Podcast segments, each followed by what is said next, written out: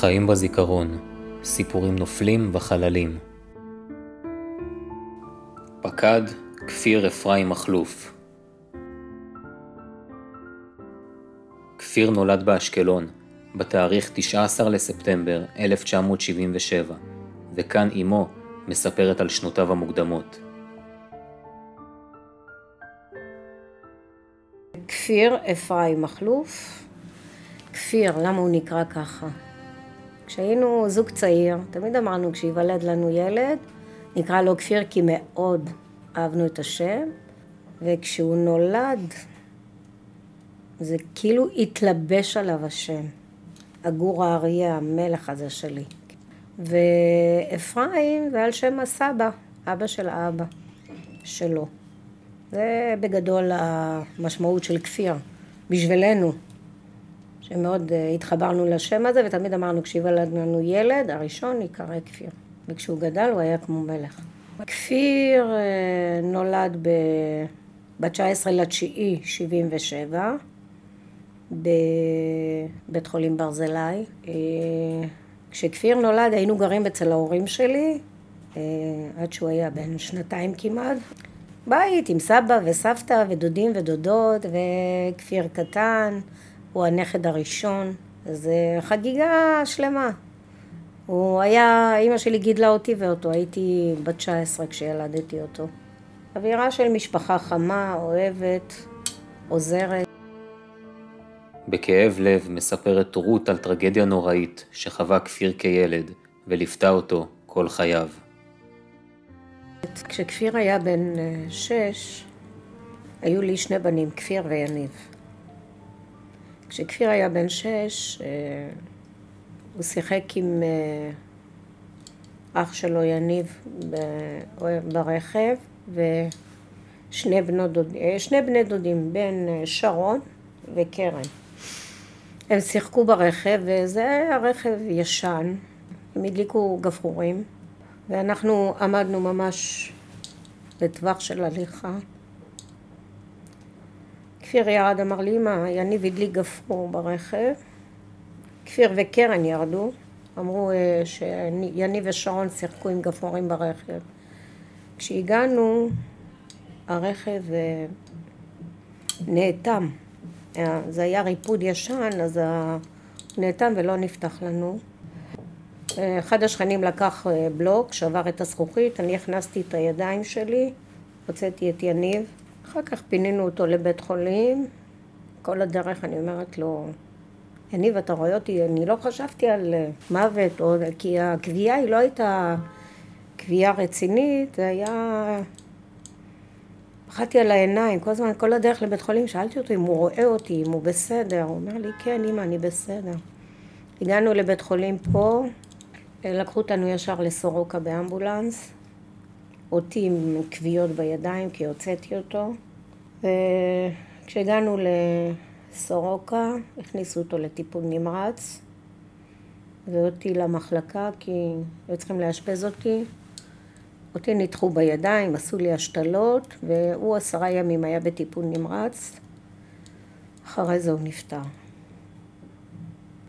כפיר היה בן שש, הם היו פער של שנתיים ביניהם, היו חברים מאוד מאוד טובים. וכפיר אה, גדל לאבל, לחוסר, לאובדן. ילד בן שש להתמודד עם אובדן של... אה, זה לא אובדן של סבא או של דוד, זה של האח שלו. היה קשה בהתחלה. הייתי צריכה ללכת איתו עם כל מיני שיחות. גם שרון נפטר אחרי עשרה ימים. הילד השני, הבן דודה שלי, שהיה איתו ברכב. כפיר גדל לזה, לכאב הזה, לחוסר, ל... לראות את אימא כל הזמן אה, בצד עם התמונות בוכה. עם הזמן, כשכפיר גדל, הוא הפנים את הנושא הזה, כאילו לקח את הנושא הזה וקבר אותו, לא דיבר עליו. כן, היה קשה. אה, גם אשתו הייתה אמרה לי, את יודעת, אף פעם הוא לא הזכיר את הנושא של יניב, אף פעם הוא לא דיבר עליו. כאילו הוא לקח אותו ו... וקבר את הנושא, את, ה... את הנושא. היה, היה תקופות שהיה קשה. קשה לו כילד, אנחנו גם כהורים צעירים חווינו את האובדן, וזה גם לתת לו, לתת לו מקום.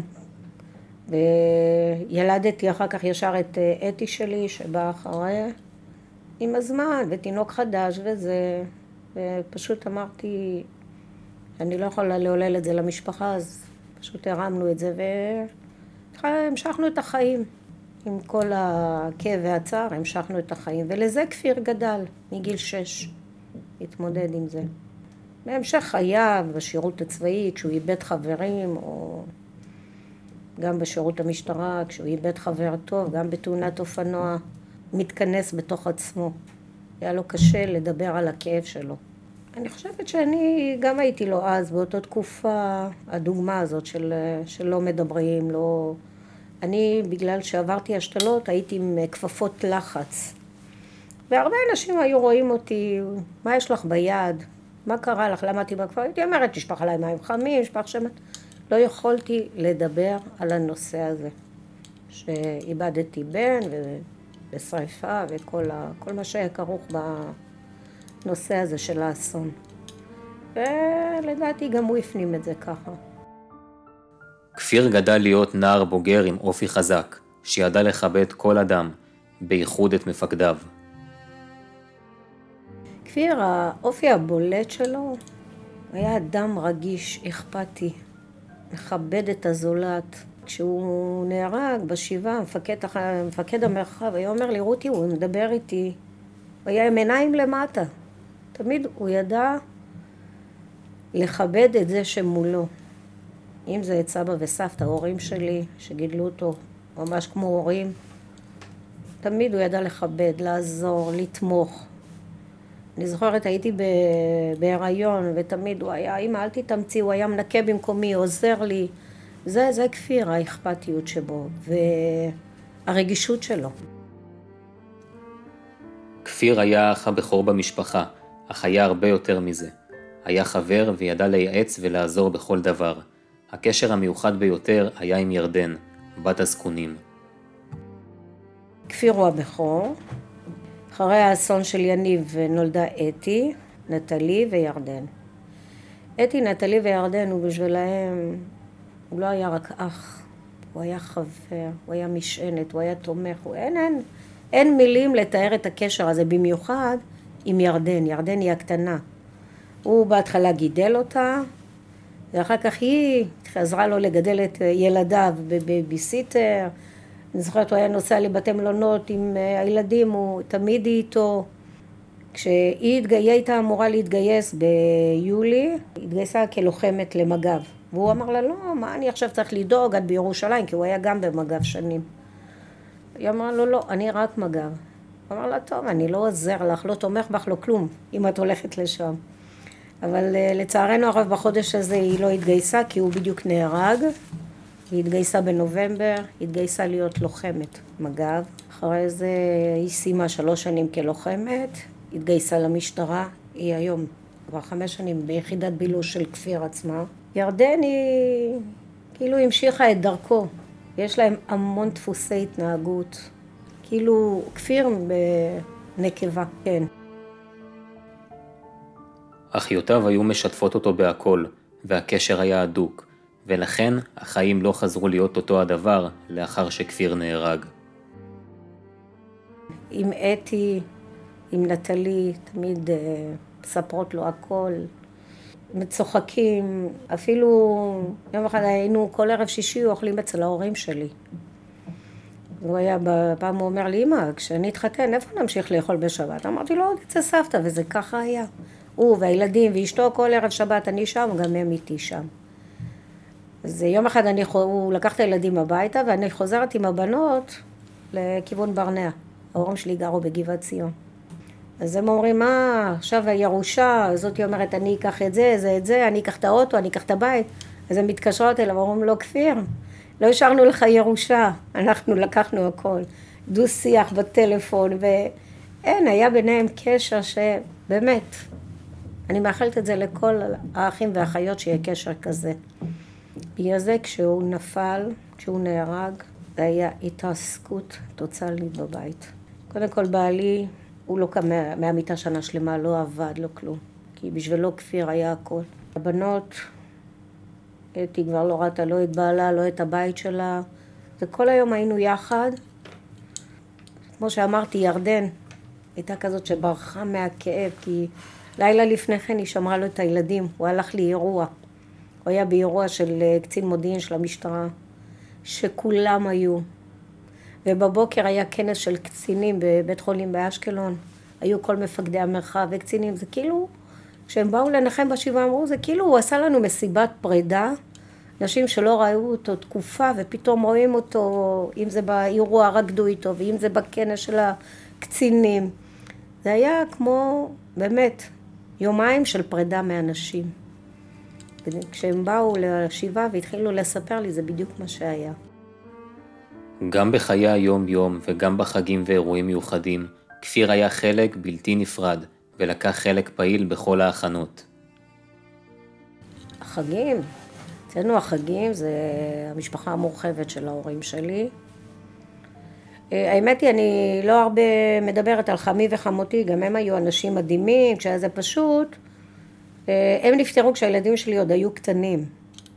וגם מהעניין הזה שגרתי אצל ההורים שלי והכל, אז מטבע הדברים הם היו יותר קשורים להורים שלי.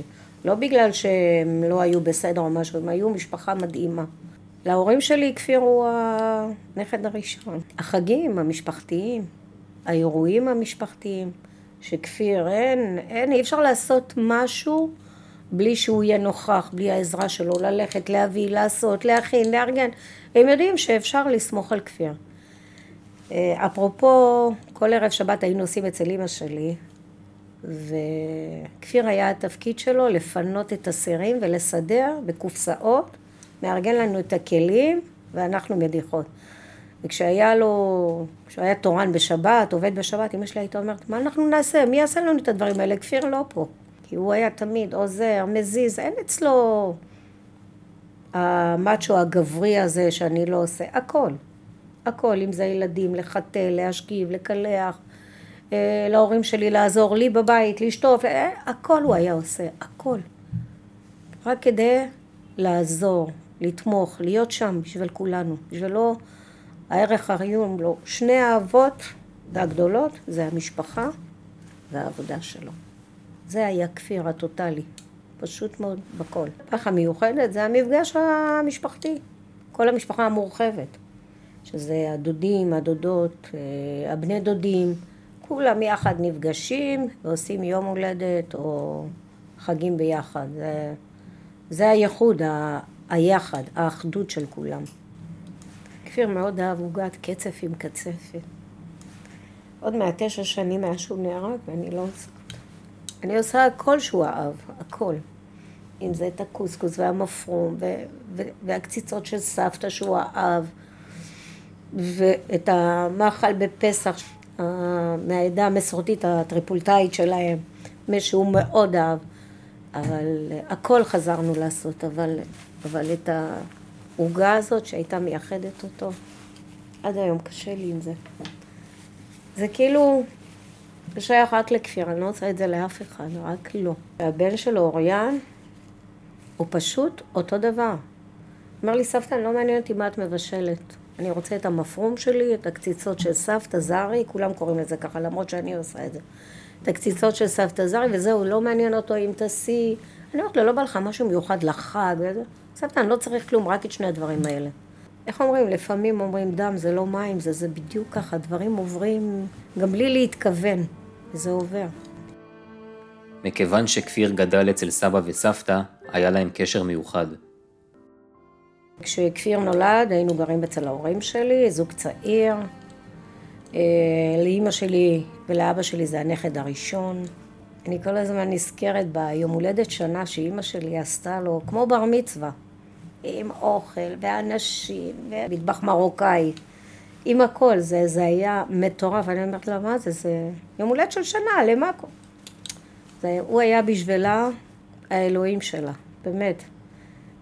היא אהבה אותו, היא, היא הייתה, אין, מתקשרת אליי, מה עם כפיר? דיבר איתך, שיתקשר אליי. תמיד הייתה, בכלל שהוא היה חייל, תמיד מגיע, נותנת לו את הדמי כיס שלו. שואלת כל היום, מתקשרת, מה עם כפיר? דיבר איתך, שאל עליי. מרוב שהם היו קשורים, הם הלכו שניהם באותה שנה, הפרש של שבעה חודשים ביניהם. אימא שלי נפטרה קודם, היינו אצלה ביום שישי כולם, וכפיר לקח את הילדים הביתה, היה מאוחר. אז אימא שלי נפטרה לנו, היא חלתה בסרטן. כפיר חזר, ופשוט היה איתה באמבולנס, הוא לא הפסיק לבכות. היה, אין, הייתה בשבילו לא רק סבתא. אחרי שבעה חודשים הוא גם... היה לי אפילו כעס קצת עליה שהיא לא שמעה. כעס, הייתי אומרת לו, אם אתה אוהב אותי, תשמור על עצמך. כפיר היה מחובר לכל בני המשפחה, אך בייחוד לדודתו מצד אמו. לימים, ילדיה הלכו בעקבותיו והתגייסו למג"ב. לך אצלנו האחים מאוד קשורים. עם שני אחים שלי, הכל, אבל עם אחותי זה היה... היא הייתה אימא שנייה שלו. מאז שהוא ילד, שהיא הייתה עוד רווקה והוא היה קטן, המון בעייתי באוכל, זה היא לוקחת אותו להאכיל אותו בחוץ, היא קונה לו, כל המשכורת שלה הולכת רק עליו, קונה לו בגדים. אין, הוא היה בשבילה הכל. התחתנה, הביאה ילדים, והוא תמיד המשיך להיות איתה בקשר, הם היו בקשר מאוד מיוחד, מאוד. אה, גם הבנים שלה הלכו בעקבותיו, התגייסו למג"ב, הוא היה כמו אח גדול שלהם. היה מאוד קשור לגיסי, לאחותי, באמת. ברמה כזאת שכל בעיה שהייתה, זה, הוא הולך לדודה תמר והיא פותרת לו את העניין. וכשהוא נהרג, היא הייתה באומן. הייתי צריכה לנסוע איתה לאומן, ומשום מה זה לא הסתדר לי. וכשהיא נסעה, היא אמרה לי, תסגרי לי את הבית. בכיתי, אמרתי, יואו, עד שיש הזדמנות, למה אני לא נוסעת? אבל מסתבר שלאלוהים יש את התוכניות שלו, ואחרי כמה ימים כפיר נהרג. היא הייתה באומן. היא כבר בשדה תעופה חזרה, הודיעו לה, והביאו אותה סמרטוט. סמרטוט. היה לה מאוד קשה. כן, אנחנו פשוט, פשוט עברנו בשנה הראשונה את האבל יחד. כפיר היה תלמיד שובב, שידע לספר בדיחות ולהצחיק את כולם. גם מדי פעם היה צורך להרגיע אותו, אבל יחסו למורים ולמבוגרים ממנו תמיד היה מכבד. כפיר למד בבית ספר יסודי בבית ספר רמב"ם, מא' עד ח', ואת בית ספר תיכון מט' עד י"ב הוא למד באורט הפרידה באשקלון. כפיר, בתור ילד, היה ילד שובב, חמוד, שאתה אומרת, צריך תמיד לאפס אותו. מה נגיד שבתיכון הוא לא היה מת על הלימודים, אבל uh, הייתי, היו מזמנים אותי לתיכון, לבית ספר, והייתה אומרת לי, רותי, עם כל זה שהוא עושה לי לפעמים בעיות, אבל איזה כבוד יש לו, אין לו חוצפה, הוא יודע להעריך. ובאמת, כשהוא נהרג בשבעה, הגיעו מורים שלו ויושבים ומדברים, ועל הצחוקים ש... אומרים לי, גם אם הוא לא היה עושה בעיות, לא, לא רוצה ללמוד, אבל תמיד הוא ידע לכבד, תמיד ידע לאפס את עצמו. אנחנו באים לשיחה, הוא היה מאפס את עצמו. שוב, זה גילאים. היה אוהב לרכב על אופנוע, טרקטורונים. אה, כשבשבעה באו חברים שלו, גם מימי התיכון, ואחר כך התגייסו איתו, וישבנו ודיברנו, אומרים לי, וואו, רותי, אם המכוניות שלך היו יודעות לדבר, או הטרקטורונים וכל זה, אמרתי לו, הכי חשוב, שגדלתם להיות להיות אנשים טובים, אנשים שיודעים מה עושים בחיים שלהם עם משמעויות. וכן, כפיר היה שובב, לא ויתרתי לו אף פעם, תמיד היה חשוב לי שהוא ילמד, יסיים את הי"ב. אחר כך שהוא אחרי צבא, הוא הלך עשה את התואר הראשון שלו פה במכללה.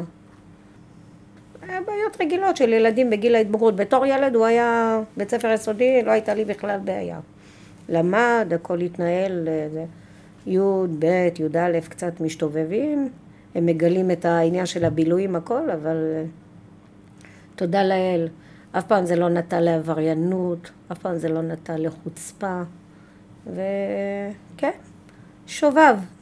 כן, הוא היה במגמה הומנית, הוא אוהב את ה... למשל, הוא לא אוהב מתמטיקה, אבל אנגלית גיאוגרפיה וכל הדברים האלה, הוא יותר אה, השתלב בהם. הוא למד קרימינולוגיה, תואר ראשון.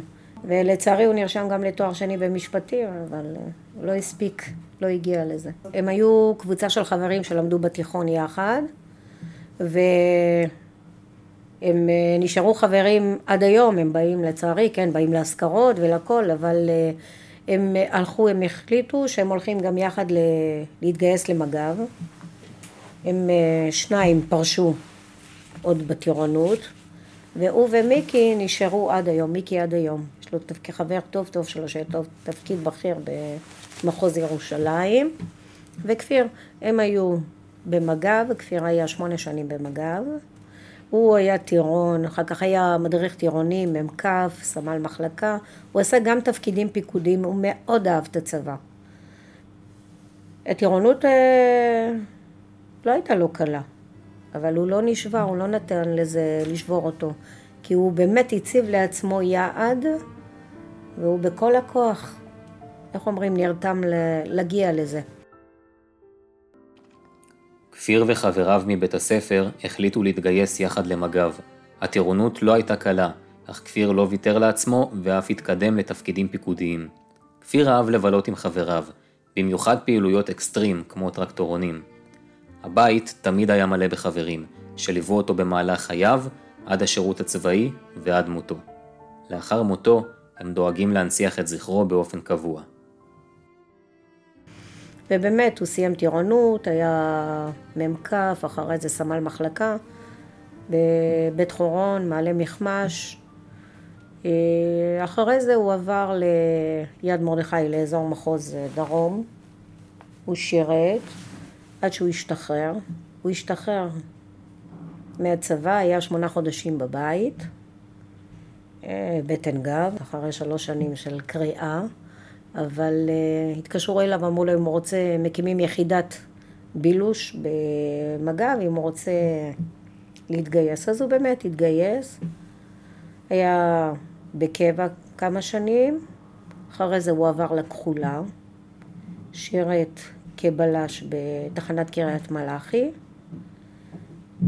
יצא לקורס קצינים, סיים כמובן, עם כל זה סיים את התואר, עשה קורס קצינים, והוא שירת בתחנת אשדוד כקצין בילוש. בהתחלה, כשהיו נערים, אנחנו היינו גרים בווילה בגני ברנע, שמאחורה היה חולות. לא יודעת מאיפה היו מוצאים, עושים שם אוהלים, מביאים חמור, אימא, מה הם עברו באותה תקופה. אני אומרת תודה לאל שהם יצאו ילדים טובים כולם. והם אהבו, האהבה הגדולה שלהם זה היה טרוקטורונים, אופנועים, זה כפיר היה לו כבר מגיל 16 אופנוע, היה לו טרקטורון וזה היה כל היום בשכונה, את כולם מגיעים עם המשחקי כביש שלהם. הם חברים מקסימים, טובים, הם במיוחד אלה שעשו איתו את השירות גם ונשארו. אה, אחרי זה החברים מהצבא, שבאמת, שעד היום אנחנו בקשר. יש הם אה, מדי פעם, הם אה, דואגים, הם באים להשכרה, יש לכפיר, היום השנה בסביבות יולי-אוגוסט עושים משחק כדורסל לזכרו, שבאים החבר'ה ממג"ב ומהתחנה, מכל מיני, אם זה מה, מכל מיני, אם זה הבילוש, אם זה החוקרים, אה, חברים שלו ששירתו איתו גם בסדיר, גם בקבע, הם נשארו איתנו בקשר, מפקדים שלו, אה, עד היום הם בקשר, מתקשרים, שואלים. ירדן התגייסה למג"ב והייתה לוחמת. אה, סיום הטירונות שלה במעלה מכמש, מפקד הבסיס היה מפקד של כפיר פעם. והוא החליט שאת טקס ה... את המסע הכומתה שלהם הם עושים לזכרו של כפיר. אז הזמינו אותם ובאו כל המפקדים שהיו לו במג"ב ועשו ערב, באמת, אין מילים. אה, למרות שההורים שלי היו דתיים, אנחנו באנו, אבל אה, גם אנחנו לא שמרנו שבת. וגם אה, הוא לא. מה זה לא ש... כן, אפילו פעם נסענו לטיול יחד בחוץ לארץ והם אכלו מה שהם רצו. אבל תמיד הוא ידע לכבד את ההורים שלי בערב שבת, בקידוש. אה, אהבתו של כפיר לבעלי חיים ליוותה אותו לאורך כל חייו, ודאג לטפל בהם בדיוק כמו בני משפחה. יש מאכלים, שאני מרוקאית ובעלי מהעדה הטריפולטאית, ויש להם מאכלים שאצלנו בפסח אה, בעלי מכין אותם והוא מחכה להם. האורז עם הפולים והכבש והקוקלה והבשר והמפרום, את כל הדברים האותנטיים, הכבדים האלה, הוא אוהב. ערב שבת אי אפשר בלי הקציצות של סבתא זרי, שזה גולת הכותרת, המרקים שלה. הוא היה פתוח לדברים. גם אם הוא מנסה והוא מתאכזב, גם אה, כל הזמן הוא מכניס לי את העניין הזה של הסושי. היה הולך עם הבת שלו, סבא, אמא בואי איתנו, לא מתחברת, לא, היום היא לימדה אותי גם ל... איך אומרים, זה טעם נרכש וזה, הם הצליחו להכניס אותי לזה, אבל בזמנו הוא לא הצליח. הוא היה מת על כלבים, קונה אותם במיטב כספו. אם זה, היה לו בוקסרים, אני זוכרת שהייתה לו בוקסרית, והיא שברה את האגן שלה, היא נפצעה. אני זוכרת, שילמנו ששת אלפים שקל לניתוח, והיא נשארה צולה. אימא'לה, אני לא אשכח את היום הזה. והכלב האחרון שהיה לנו, זה, הוא קנה פק סיני באלף דולר. אמרתי לו, תגיד לי, אתה נורמלי? והוא היה מת על הדברים האלה. עד שיום אחד הכלב אה, רדף אחרי הבת שלי, יצא לכיוון הבסיס ונדרס, וזהו, כפיר בא עם שתי חיילים שלו אז בזמנו, וקברו אותו וזה, ואמרתי לו, זהו, אין כלבים עוד, לא רוצה. מעט אחרי תחילת שירותו בקבע, כפיר נשא לאישה את הילד. הם היו זוג שתמיד היו ביחד בכל דבר. הייתה ביניהם חברות עם המון אהבה. בני הזוג הקימו את ביתם באשקלון. בשנת 2002 נולדה בתם חושן, וב-2007 נולדו להם תאומים. איילת וכפיר התחילו לצאת כשהם היו בתיכון. הוא היה חולה עליה, אוהב אותה ברמות באמת. אחרי זה באיזה סביבות י"א, י"ב, לא, י"ב אני חושבת, י"ב, הם נפרדו, והם המשיכו כל אחד את החיים שלו. הוא התגייס לצבא, היא התגייסה לצבא, היא היה לה זוגיות, הוא הייתה לו זוגיות. ואחרי שהם השתחררו, כאילו לחצו על איזשהו מנגנון, הם uh, חזרו להיות יחד. ואחרי איזה שנה, אפילו פחות, הם התחתנו. אחרי זה נולדה להם חושן. חושן היום uh, בת 19 חיילת. אחרי חמש שנים נולדו אוריאן ואליאן, התאומים שלנו, ש... וואו, בשבילי הם היום הם בני 14.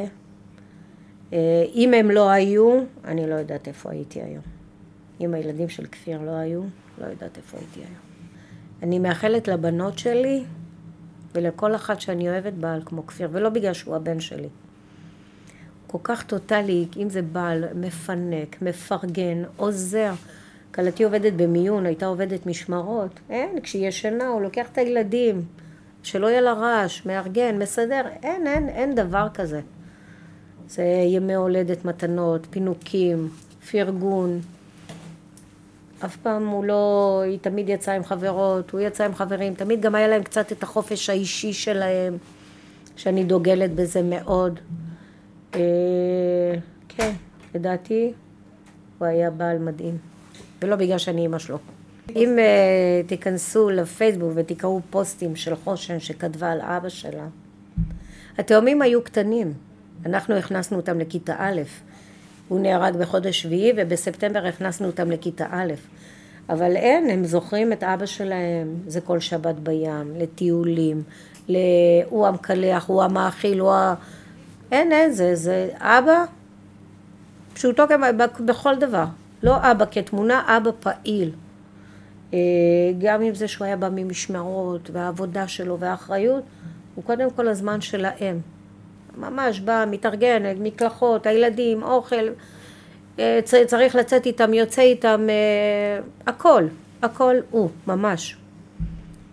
וזה היום אתה רואה את העצב בעיניים, ולפעמים זה קורע אותי. עם כל זה שאני מכניסה להם שמח, שיהיה להם טוב, ומדברים על דברים שמחים וצוחקים והכל. אבל את רואה את העצב בעיניים. ילדים שגדלים בלי אבא, פשוט. זה עצוב להם, עצוב להם. חסר להם בכל, בכל דבר, שבמיוחד קטעים שהנוכחות שלו, הנוכחות של אבא צריכה להיות, היא חסרה. כשחושן התגיישה לצבא, כשהילדים נכנסו לתיכון, לחטיבה, כן, קשה. כשילדים באים מהגן, בגן לא, בגן הוא היה איתם, כיתה א', לחוות איתם את בית הספר. לא, לא היה אבא להיות איתם. אהבת הצדק של כפיר הובילה אותו להיות איש חוק מוסרי ומקצועי. מראות של חוסר צדק גרמו לו לאי נוחות ופעל בכל מאודו לתקרן מקרים כאלו, ולכן בחר קריירה של אכיפת החוק. על עניין מג"ב הוא היה מורעל מאז שהוא היה נער. מאז שהוא היה נער הם כאילו עשו איזה שבועת חברים מתגייסים למג"ב. לא משנה ששתיים פרשו, לא הצליחו לעמוד בזה, והוא והחבר הטוב שלו עמדו בזה, כן. הוא תמיד, זה היה המוטו שלו, אני הולך להיות לוחם במג"ב. והעניין הזה להיות איש חוק, הוא היה ילד מאוד רגיש, מאוד אכפתי, הוא, הוא היה שונא חוסר צדק, הוא היה שונא עוולה, הפגיעה בחלש, זה היה אצלו שנאת מוות, הוא לא היה יכול לסבול את זה. לדעתי זה מה שהתכונות שלו אלה שניתבו אותו להיות איש חוק. באמת, מרוב שהוא היה טוטאלי, הוא בעבודה, הוא רק הלך והתקדם, הוא היה נערץ על ידי באמת הפקודים שלו. גידלתי את הילד שלי עם ערכים, מוסר, כבוד הדדי, אכפתיות מהזולת. זה היה המוטו בבית אצלנו. ואמרתי, ברוך השם, נשוי, ילדים, אף פעם לא התייחסתי לפן המקצועי שלו. תודה לאל, לפרנס את הבית בשלום, הכל.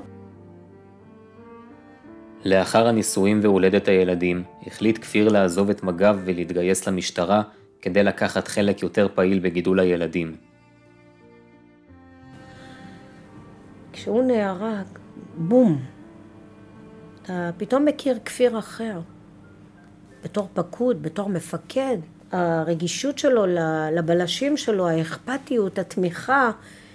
אני, יש ספר שהם כתבו עליו כולם, את מה שהם כותבים, אתה אומר, וואו, זה כפיר שלי. בגלל זה כל הזמן שאני כותבת לו, אני אומרת לו כמה אני גאה במה שהוא היה. ידעתי, יש לי ילד טוב, אבל כשאתה בפן המקצועי, כמה הוא היה טוטאלי, כמה הוא היה אכפתי, כמה הוא עשה דברים על הצד הטוב ביותר. עם כל זה שהוא היה, הוא היה שטותניק כזה, צחוקים וזה, אבל כשהוא היה בעבודה, כשהוא היה באדם הכי רציני, הכי, באמת, בגלל זה לאורך כל הדרך תמיד מחבקים אותנו באהבה, זה משטרת ישראל, שאין, אין, אני מוקירה להם תודה על כל צעד ושעל. אפילו מפקדים שלא הכירו אותו. באים אלינו הביתה, תומכים, מחבקים. כל שנה אני עושה אצלי הדלקת נר ראשון, עם, מזמינה את כל הבלשים. הם מפקדים, גם אלה שהכירו, לא הכירו, עושים אצלי ארוחה ומדליקים נר והכל באווירה שמחה. אה, עושים את המשחק כדורסל לזכרו של כפיר. בצומת אימונים יש אה, אנדרטה מאוד יפה, שאנחנו, כל חנוכה יש צעדה גם לזכר הנופלים. אנחנו הולכים כברת דרך ומסיימים אה, באנדרטה, עושים טקס עם ארוחת בוקר, כל שנה בחנוכה עושים את זה. להתגייס למשטרה, הוא התגייס כי במג"ב הוא, במג"ב הוא היה ישן בבסיס, הוא הרבה בירושלים, פעילויות בירושלים המון. וכשאתה מתחתן ויש לך ילדה, זה קצת אה, היה קשה. אז הוא אמר שהוא מתגייס למשטרה, הוא אומר, אני רוצה עבודה בלי מיטה. זה מה שהוא אמר. אז הוא התגייס למשטרה. הלוא זה אותו גוף, הוא עבר ממג"ב למשטרה. ושם התחילה ההתפתחות שלו המקצועית. כבוד הדדי, אה, לראות את השונה, לקבל את השונה, האכפתיות, הרגישות שלו כלפי אחרים. עזרה אין, בכל מצב, בכל זה, את מרימה טלפון, קודם כל לכפיר, לראות אותו. המוטו שלו בחיים, המוטו בחיים. כדי לקבל כבוד, אתה צריך לכבד. קודם כל תכבד. תאהב, יכבדו אותך ויאהבו אותך. וזה דבר שגם לילדים שלו הוא יקנה. קודם כל, לאהוב את האחר, לכבד את הזולת, ולהיות שם, להיות שם בשביל אחרים גם, לא רק, לא רק לראות את עצמך, להיות נוכח גם לאחרים. הוא אהב מאוד סרטי אקשן. כל ה... אני לא יודעת איך קוראים להם השחקנים האלה, כמו... זה מהיר ועצבני, איך קוראים לו? דיזל? אה, הוא היה מעריץ. הוא היה אוהב אה, סרטי חוק, יודע, כמו חוק וסדר וכל ה... זה, שיש אקשן, הוא אוהב הכל אקשן. אה, זמרים, הוא היה, היה לו, היה מגוון של שירים אוהב, הוא לא היה, היה לו קשת רחבה של טעמים, הוא יכל לאהוב מזרחי, יכל לאהוב שירי ארץ ישראל ובמקביל שירים אמריקאים, אין, אה, הוא לא היה כזה, אני לא אוהב לשמוע את עופר לוי או שאני אוהב יותר לשמוע את שלמה ארצי. הייתה לו קשת רחבה, הוא אומר נעים לי באוזן, כיף לי לשמוע את השיר, זה לא משנה מי, מה מו. הוא לא, הוא לא היה מתייג, אם זה אנשים, אם זה שיר, אין, אין, אין, אין, אין לא מתייגים. וזה גם האיכות שהייתה בו, לא מתייג אנשים. כפיר העריץ את הפועל תל אביב, ואף היה הולך למשחקים. העריץ דמויות חזקות בעלות משמעות, שפועלן למען המדינה היה יוצא דופן. האהבה הגדולה שלו זה הייתה הפועל תל אביב. לובש את הקפוצ'ון האדום, הולך למשחקים, זה האהבה הגדולה שלו, הפועל תל אביב. אני חושבת שאריק שרון, כל העוצמה שלו והזה, כן, אלה סוג של אנשים, אה, אנשים חזקים שהיה, שהייתה להם עשייה משמעותית או שגרמו לשינוי כלשהו בחברה, שם כפיר העריץ את זה שעשה. כמו שאני יכולה להריץ את זה שעשה. אחי, הדברי סרק האלה לא היו מדברים אליו. אחת הדמויות המשמעותיות בחייו היה ניר סומך, מפקדו הנערץ. מפקד בצבא. ניר סומך, שהוא היה בשבילו המנטור שלו. ניר סומך היה בשבילו דוגמה ומופת של מפקד. ניר סומך עם הימים הסתבך את הסיפור שהיה לו שכן שהיה מטריד את אשתו ואחר כך הוא עבר דירה גם לאיזה קיבוץ והבן אדם בא לשם לבית שלהם, אשתו התקשרה, הוא איים עליו עם ברזל והוא ירה בו. הוא נהרג. מה שכפיר וחברים שלו פקודים של ניר סומך עשו, אם זה גיוס כספים לעורכי דינים, אם זה לתמוך בו רגשית ונפשית, זה היה מדהים לראות אותם שם, איך הם עושים את כל העשייה הזאת. לצערי כפיר לא זכה לראות את הזיכוי שלו. הוא ישב כמה שנים בכלא, בסוף הוא יצא זכאי, ודבר ראשון שהוא עשה, הוא יצא מהכלא, הלך לבית העלמין, לכפיר, ואחר כך הוא בא אלינו הביתה. והיום הוא מרצה, הוא זה, הוא לא חזר להיות אה, איש חוק, כי אי אפשר היה. לפעמים אני אומרת, כואב לי שכפיר לא זכה לראות את הזיכוי שלו. כפיר אהב לבלות את זמנו הפנוי עם החברים, והיו לו לא מעט תחביבים. קודם כל בילדות, כל היום, סקטבול, גלגיליות, אופניים, אין, הוא מת על הדברים האלה. כשהוא בגר, זה אופנועים, טרקטורונים, אוהב, היה אוהב לרכב על אופניים, אוהב ריצה. כן, כל האקסטרים הזה, הוא היה אוהב את הדברים האלה, היה מת עליהם. הוא איש של אה, עבודת ראש, לא עבודת אה, ידיים. הוא היה מאוד אוהב את המכוניות האלה של המימנוע הזה, אוהב משחקי ים, בים. בתור ילד אף פעם לא דיברנו על המשטרה שהוא מתגייס והופך להיות איש חוק. כפיר אהב לבלות את זמנו הפנוי עם החברים, והיו לו לא מעט תחביבים. להצביע בדיוק, הוא היה, החלום שלו היה להיות שוטר. אני חושבת שזה דברים שנבנו אצלו מהגיוס. אחר כך, כל ה... גם בקבע הוא היה בלש, במג"ב. הם היו ביחידת בילוש. שזה... אז אה, כל הנושא הזה של אה, אנשי חוק, אה, האקשן, לפתור חוסר צדק, גנבות, כל הנושא הזה של עבריינות, היו אנשים באשדוד, היו פיצוציות באשדוד, שהם אה, באו אליי לשבעה, לא, באו אליי לשבעה, אמרו לי, אין, לא ראינו עוד שוטר כמו הבן שלך. כמה הם אהבו אותו. בכלל הייתה פיצוצייה אחת שם, שביקשה מאיזה צייר לצייר תמונה שלו שם. הוא ידע תמיד לשלב בין זה לזה.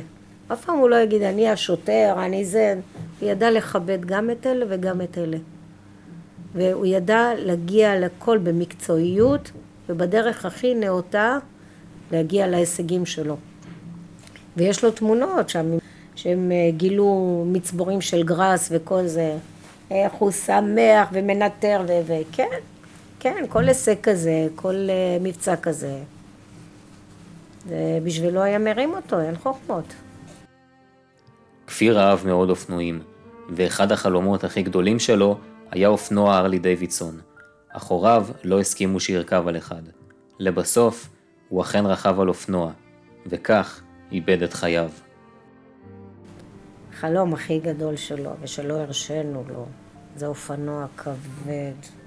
הרלי הזה, הכבד הגדול, לטייל בו בכל הארץ. וכשהוא היה בן 16 היה לו אופנוע. הוא עשה תאונה, ובעלי אמר לו, פעם ראשונה ואחרונה שיש לך אופנוע. לקח את האופנוע, זרק אותו ולא... עכשיו הוא הוציא על אופנוע כבד, והוא היה משיג מדי פעם, אה, הוא עושה את הכיף שלו, אבל לקנות, בעלי היה אומר לו על גופתי המתה, לא משנה שהוא נהרג בסוף בתאונת אופנוע, אבל uh, הוא, זה היה החלום שלו. אופנוע כבד ולחרוש את הארץ. אמו מספרת בכאב רב על נסיבות המוות, ומוסיפה שהחיים לפני והחיים אחרי לא נראים אותו הדבר. כפיר אה, יצא עם אופנוע לכיוון אה, אשדוד, אה, שם הוא היה עובד, התחנה באשדוד. הם, הוא היה במצב עצירה בצומת אימונים. הם התחילו לנסוע, בטח המשאית לא שמה לב, ונתנה לו מכה. הוא נפל. אחר כך בעבר איזה שוטר, אמר לו, כפיר, מה קורה? אמר לו, הכל בסדר, סע. הוא קם על הרגליים, אמר, הכל בסדר, הוא נסע. אחר כך באו עוד יעברו, כי זה היה בוקר, כולם יוצאים לעבודה. אומרים לי, אנשים מספרים לי שהפקק שהיה שם, שעתיים לא זז. אחרי זה האמבולנס הגיע, וזהו, כפיר איבד את ההכרה כבר באמבולנס. והוא קם, הוא אמר לחבר שלו, סע, אני בסדר. פשוט זו הייתה מכה פנימית, עד שהוא הגיע לבית חולים, זה... האופנוע נשאר איכשהו, קסדה נשארה איך שהיא, הכל נשאר, כאילו לא עברו תאונה, אבל הוא קיבל את המכה. זה ממש לא קלישאה כשאומרים החיים לפני והחיים אחרי. פשוט לקחת את הדף, הפכת אותו לצד הזה, וזהו, והכל שונה. הקשר של כפיר עם אביו היה יותר מקשר של אב ובן. הוא היה אב ומחנך, אך גם חבר ואיש סוד. בעלי בתור אה, ילד, הוא היה דמות מחנכת, הוא באמת תמיד כיבד אותו, הכל, אפילו היו מצבים שהוא היה נרתע, ובגלל זה אני אומרת הרבה דברים, גם בתור נער, הם היו חברים, הכל, אבל הוא ידע כפיר, שהוא עושה משהו לא בסדר, הוא משלם מחיר על זה. הוא אפילו פעם אה, היה בתיכון, והוא רב עם איזה ילדה, נתן לה בעיטה באוטו. והיא הביאה לו משטרה הביתה. באה המשטרה, אמרה, איפה כפיר? אבא שלו אומר לו, מה קרה? אמר לו, הוא נתן לו ליד השוטר סטירה, אמר לו, אני לא מגדל עבריינים. זה איפס לו את, ה, את, ה, את החיים על זה שאתה לא יכול להתנהג איך שאתה רוצה. שוב פעם, אנחנו חוזרים לכבוד הדדי, גם כשיש לך משהו נגד מישהו, מדברים, לא מתנהגים באלימות. אין וטו לאלימות. וככה זה היה. הקשר ביניהם היה מאוד מאוד חזק. כפיר היה מגיע מהתחנה, בא לאבא שלו, שותים קפה, מספר לו הכל. אה, כל שבת אנחנו יחד בים עם הילדים, כל השבת הולכים ב-11 עם אוכל עד הערב, לא חוזרים הביתה. הכל היינו עושים יחד, טיולים, הכל היינו עושים יחד.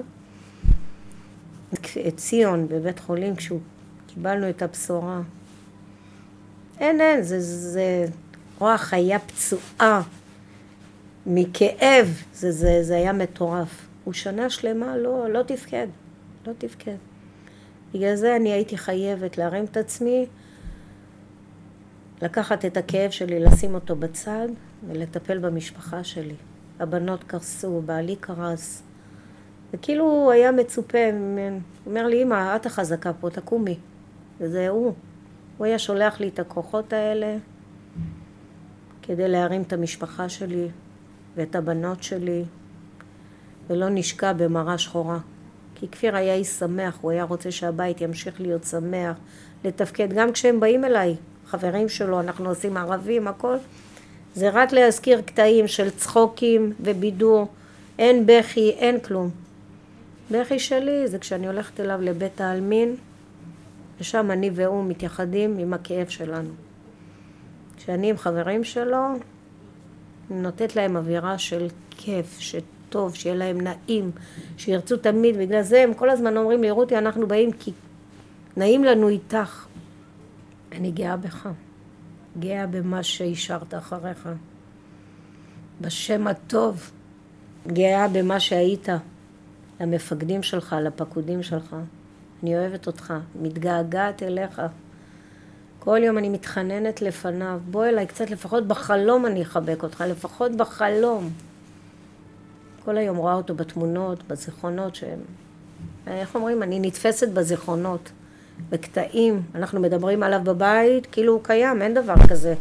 לא משתמשים במילה ז"ל ולא כלום, מדברים, אה, כפיר היה עושה ככה, כפיר היה מתנהג ככה, כפיר ככה, תמונות שלו בבית. בזכות האדם הטוב שהוא היה. בזכות האהבה שהוא ידע לתת, ידע להעניק, ידע לקבל כל אחד ואחד. בזכות זה שהוא לא תייג אנשים לפי מה שהם. בזכות כפיר, מה שהוא היה. אתה יודע, פעם מישהי אמרה לי, היא אמרה לי, תחנת אשדוד היא תחנה מאוד גדולה, יש בה המון אנשים. אי אפשר להגיע לכולם. אבל איך כפיר היה עושה את זה, אני לא יודעת. בא, בוקר טוב לזה, לזה, בכולם הוא נגע, כולם הכירו אותו. וזה הוכיח את עצמו לאורך כל הדרך. אם זה בשבעה, ואם זה באזכרות, ואם זה ב, ביום הזיכרון שבאים כולם, ו... וכולם, אין, זה עד היום. אבל המשפט שאני באמת רוצה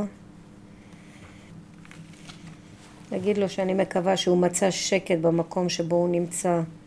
ולהגיד תפילה לאלוהים, שייתן לנו כוח לשאת את הסבל והכוח לשמוח במה שנותר לנו. זה אני מאחלת לכל אחת מההורים השכולים שזה מה שיהיה לנו.